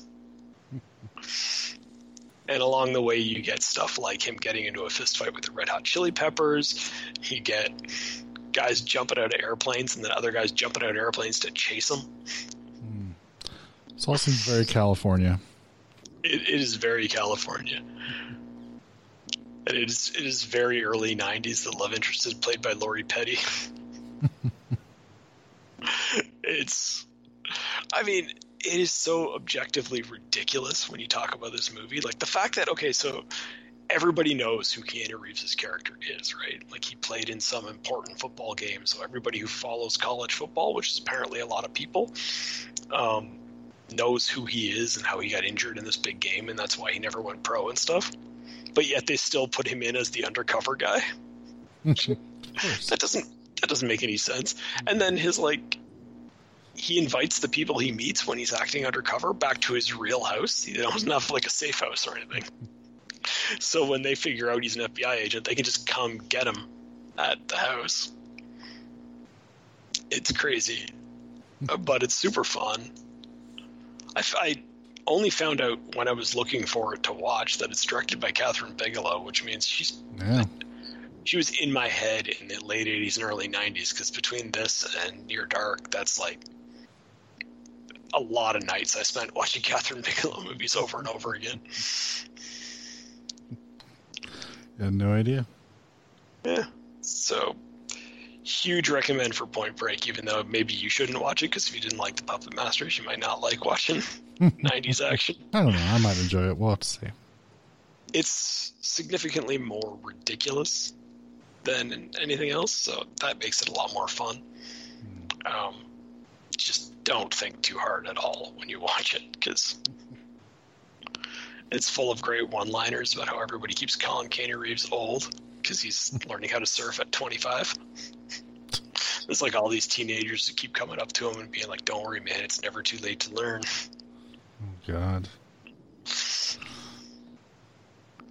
But you know, then you get Patrick Swayze and Keanu Reeves like fist bumping on their way down as they skydive out of a plane. And it's like, wh- wh- where do you fucking want?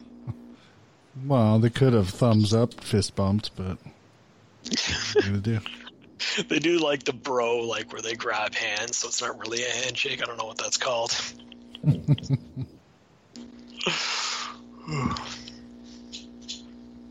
yeah. And of course, Gary Busey's Gary Busey. So, This is pre-accident Gary Busey, so yeah. Yeah. yeah. But he's still kind of crazy. Keep that in mind. Everyone thinks that, you know, because Gary Busey had a head injury, he's crazy, but they forget that he was a little crazy before that. It was just a different type of crazy. yeah. yeah. Like this is the type of crazy you would believe he murdered someone. Current Gary Busey, it's like, well, he probably eats cereal out of the toilet. That's the kind of crazy he is. Uh, that is maybe the best description of Gary Busey I've ever heard. Certainly the most accurate. Uh, I don't know where to go from there. I guess we're done with that discussion. There's nothing left to be said. Uh, the only other thing I watched was a like 2015 movie from Australia called Me and My Mates versus the Zombie Apocalypse. Oh yeah, how was that? Uh, extremely mediocre. No, it's just disappointing. Yeah, it's it's kind of the Australian response to Zombieland. Um, as it's a group of people trapped in a like what is it like they're in a some kind of a building where there's like a telephone exchange. I think they refer to it as, which I think is just like it's one of those buildings that has a tower on the top of it and a bunch of wires in it, and the phone company has to go there every now and again to fix things. I don't know what goes on. I don't know how phones work. If anyone's wondering. um, but yeah, so it's just a bunch of people who work there are trapped inside, and the one guy's like daughter is there, and then her boyfriend shows up, and there's like a bunch of jokes between him and the, the dad. He doesn't get along with the and, and stuff like that. And you know, typical zombie comedy stuff, but it is Australian, so it's I like that type of humor, um, which is probably what took it from bad to mediocre. Because it's not a real laugh out loud funny one to me. Um, but I, like I mostly watched it because Jim Jefferies is in it, and I'm a big fan of his comedy. Yeah. But he's, it's pretty obvious that like they didn't have him for the entire filming schedule. Put it that way. Yeah. So, I mean, there's, there's it, there are a number of funny moments. There are a few good gore moments. There's one kill that's an obvious reference to uh, like a tribute to Day of the Dead, which is pretty well done. And it made me think about whether the whole movie was sort of a tribute to Day of the Dead, with them being stuck in this like one kind of location. But I uh, then I just stopped thinking about it too hard. I just tried to laugh at the jokes and watch the zombies get stabbed because that's more fun. Mm-hmm. Yeah. Well, I actually kind of wanted to see that one. You saying it's mediocre has me a little worried. Yeah, I I didn't not like it. I don't regret watching it, but I wouldn't sit here and say like, "Oh, you've got to see it." There are better horror comedies out there. Like if you're a huge fan of that type of movie, Yeah. it, you'll enjoy it. But it's not going to win you over, I don't think, if you're not a fan. It's like if you enjoyed Zombie Land 2, you'll probably enjoy this. Yeah. So All right. Uh, did you watch anything else? that was it for me. Got a couple things. I don't think anything worth uh, spending a lot of time on. Um, rewatched uh, the Joe Lynch movie Mayhem because they showed it on Joe Bob. And it was fun to watch along. Was, uh, Joe Bob kind of making fun of it. Um, yeah, I don't know. Uh, this and the Belko experiment came out pretty close together, and they're very similar, but I seem to enjoy just the more chaotic nature of this one. Uh, people haven't seen it. Essentially, uh, this office building, some sort of virus gets uh, into the building, and it makes people lose their inhibitions. So they uh, kind of go primal, and they will either uh, randomly have sex or just start murdering people. And uh, Glenn from The Walking Dead is the main character. And he gets fired, but before they can escort him out of the building, um, and he gets fired, he's sort of like a scapegoat. Like he didn't do anything, but they're firing him because of this or whatever. And before you get out of the building, it's locked down by the government, and apparently there's like a 12 hour, like uh, something. I can't remember if they're like pumping in the uh, antidote, but it takes like 12 hours to clear your system or something.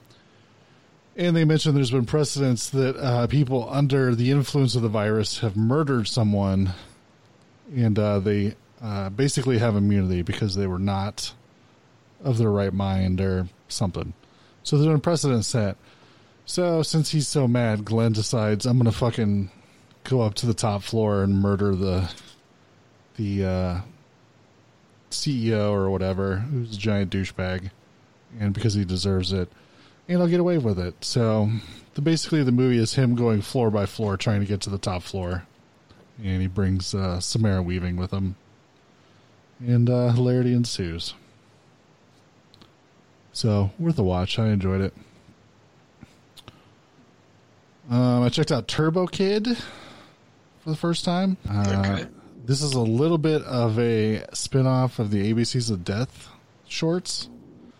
Um, they submitted uh, T is for Turbo, and if people remember, it was like a toy commercial, sort of like the old GI Joe commercials, but it was set like in a post-apocalyptic type of uh, setting, and the kid sort of like gets like uh, transported into the world uh, of his toys, like what the toys are kind of representing. But then he gets enslaved and just becomes like a slave in this wasteland or whatever. Um, so this is a little bit different. Uh, so we're in the wasteland. It seems like everybody rides like a BMX. It seems like the dystopian future happened in the 80s, so everything kind of stops culture wise after the 80s. Um, yeah, I mean, it's fun, but I feel like it's just missing something, and I don't know what it is. Like, it's got all this 80s nostalgia stuff. Definitely reminds you of like Mad Max type stuff infused with, you know, like I said, BMX bikes and all kinds of other crazy 80s stuff. He has like one of those uh, fucking Viewmaster like hanging around his neck and stuff. And Michael Ironside's in it, so it's tough to uh, hate it too much because he's the bad guy. Um, but yeah, I just feel like the, it just needed a little something extra, and I was I'm not sure what that was. Uh, but apparently they're working on a sequel, which I would be down for watching. Um, then I watched Bad Boys for Life because I was I loved the original Bad Boys, like the first one. And I mean, I was like 16 when it was in theaters, so that probably accounts for a lot of it. I wasn't a huge fan of the second one, but I was excited for this one, and I watched it, and it's got good moments, but yeah, there's just it's tough seeing these two guys get old, and a lot of the jokes are about how old they are now, and it just kind of undercuts a lot of stuff, which is a bummer. But it does have some good set pieces. I just I wish there could have been more. Um, I don't know.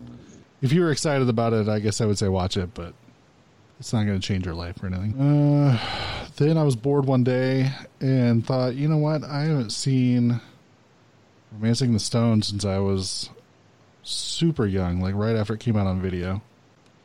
So I gave that a watch, and uh, that was fun. I was just looking for like a sort of adventure comedy type thing. And of course, this has uh, Danny DeVito as sort of a bad guy chasing around Michael Douglas and Kathleen Turner. Um, yeah, and it was all right. It does feel a little like a uh, Raiders of the Lost Ark light, but from what I was reading, uh, the script was actually written before that one. So here's the fun fact: I've never seen that one. hmm Yeah, I mean it's good. It's it's uh I don't know. I keep saying this, but it's not going to change your life or anything. But you know, it's got some laughs. It kind of, if you're into the Indiana Jones movies, even though it's not trying to play off that, it does kind of so you can kind of have fun with that. Um, not as adventure as uh, Indiana Jones, but it's got its moments. Uh, so I need to watch the sequel, uh, Jewel of the Nile, sometime coming up. We'll see if it's any good. I don't remember if I've ever, ever actually seen that one or not. Uh, then I guess the last thing I watched was the Scooby Doo and Batman Brave and the Bold crossover, Okay. which uh, I loved Batman Brave and the Bold when it was on, which I thought was weird because I was a big fan of Batman the Animated Series and just how dark it was and everything. And Batman Brave and the Bold is like the opposite of that. It's like colorful and fun and happy and just has a lot of fun like bringing in old DC villains and characters and stuff. And as I've said, has the best uh, version of Aquaman that's ever been created. So, um, so having a movie where they cross over with uh, Scooby Doo, I'm like, this is like a tradition. Like Scooby Doo, all, all the incarnations of Scooby Doo, they always cross over with Batman at some point.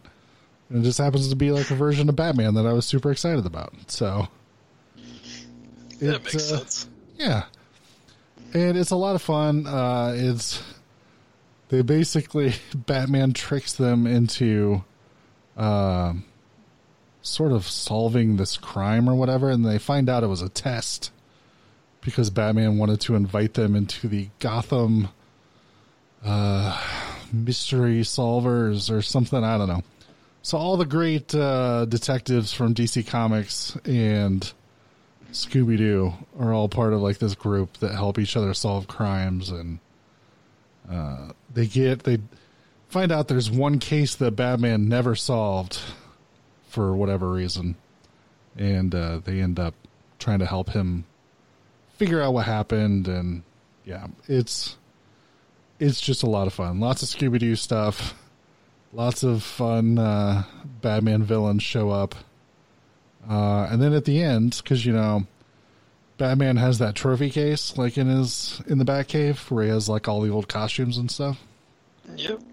Um, something happens and they have to dress up in the old Bat costumes. Oh, really? Of course, to uh, go help him out. Yeah. So That sounds about right. yeah. So it's a lot of fun. It's just Batman Brave and the Bold is a little bit almost like a cartoon version of like 60s Batman, but it still has like a lot of heart to it, which is good. It's It's a- it's very much Silver Age. Yeah.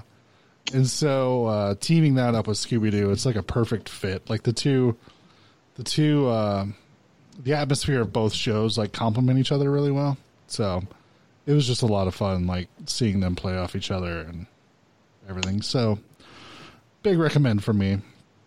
Uh I'm definitely a huge uh Batman fan and I love Scooby Doo. So I'm always excited when they do these Batman Scooby Doo crossovers.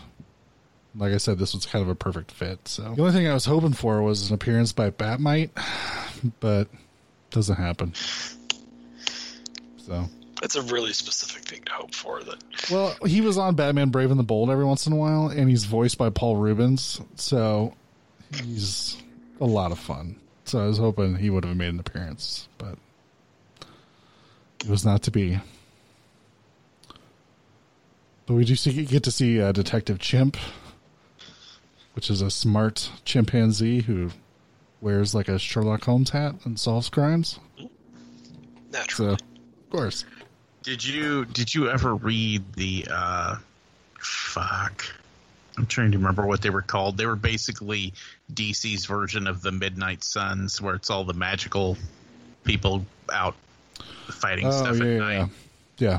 And and there's a whole run where somehow Detective Chimp gets a hold of Doctor Fate's helmet, but it won't fit over his head. So he spends the entire run of the comic book with like the helmet of Nabu just wedged onto the top of his head because he can't actually put it on. Mm-hmm. It's delightful.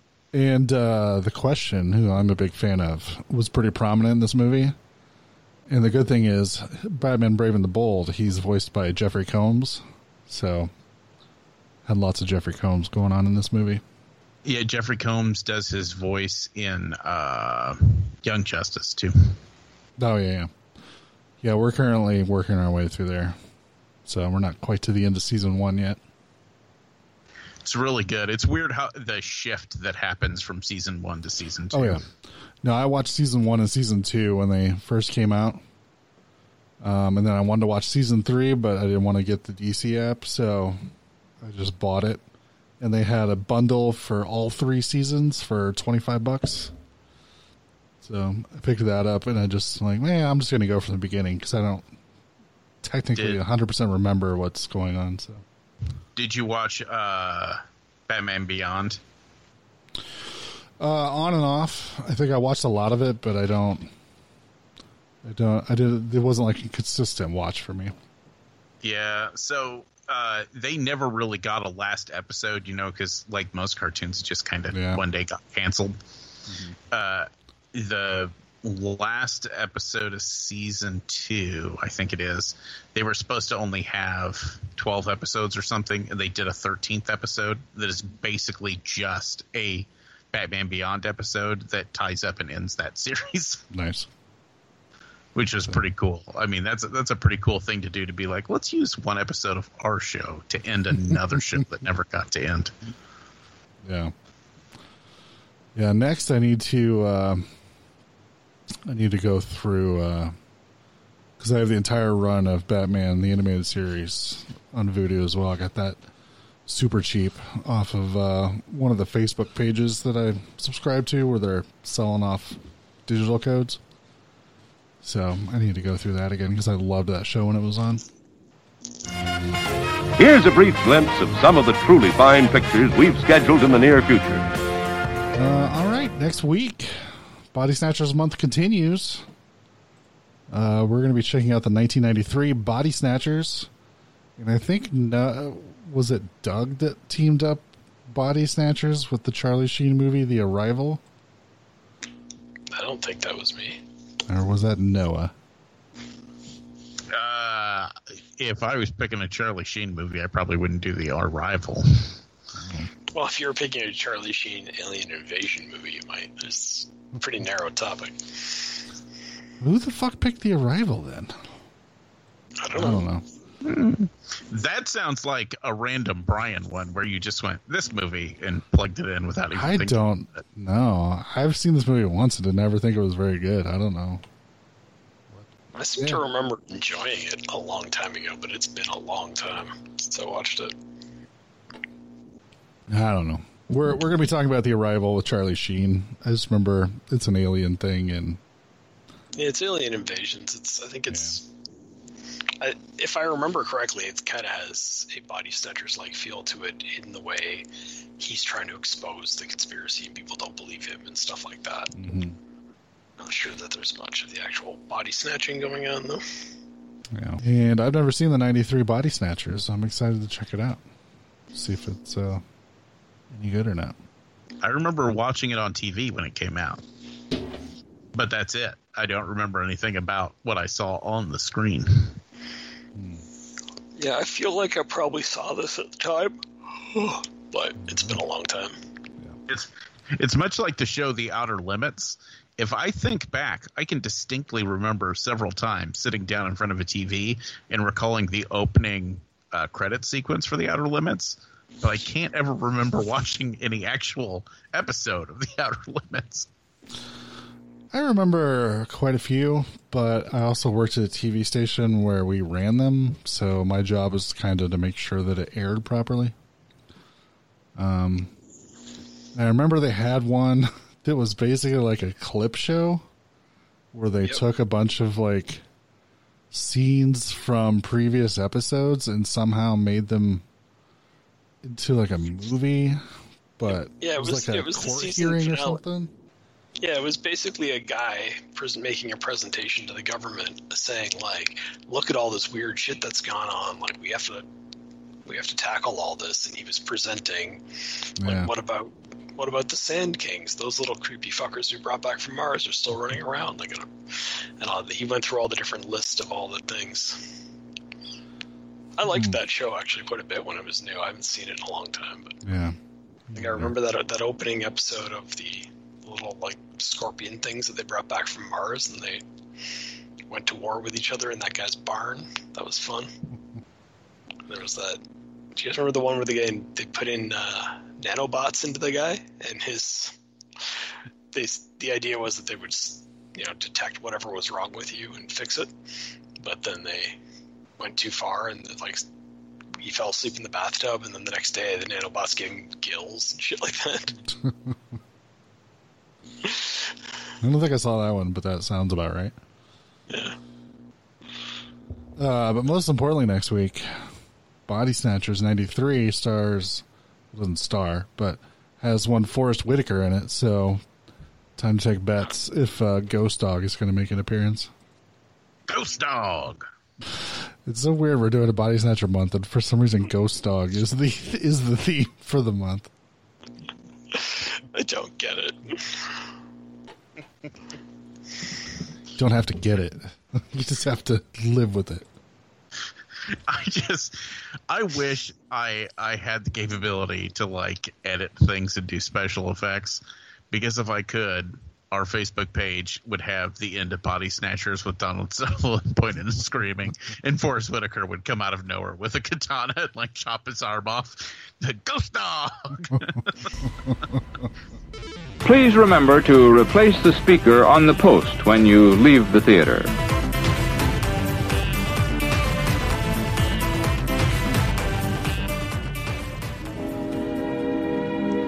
And now, folks, it's time to say goodnight. We sincerely appreciate your patronage and hope we've succeeded in bringing you an enjoyable evening of entertainment. Please drive home carefully and come back again soon. Good night.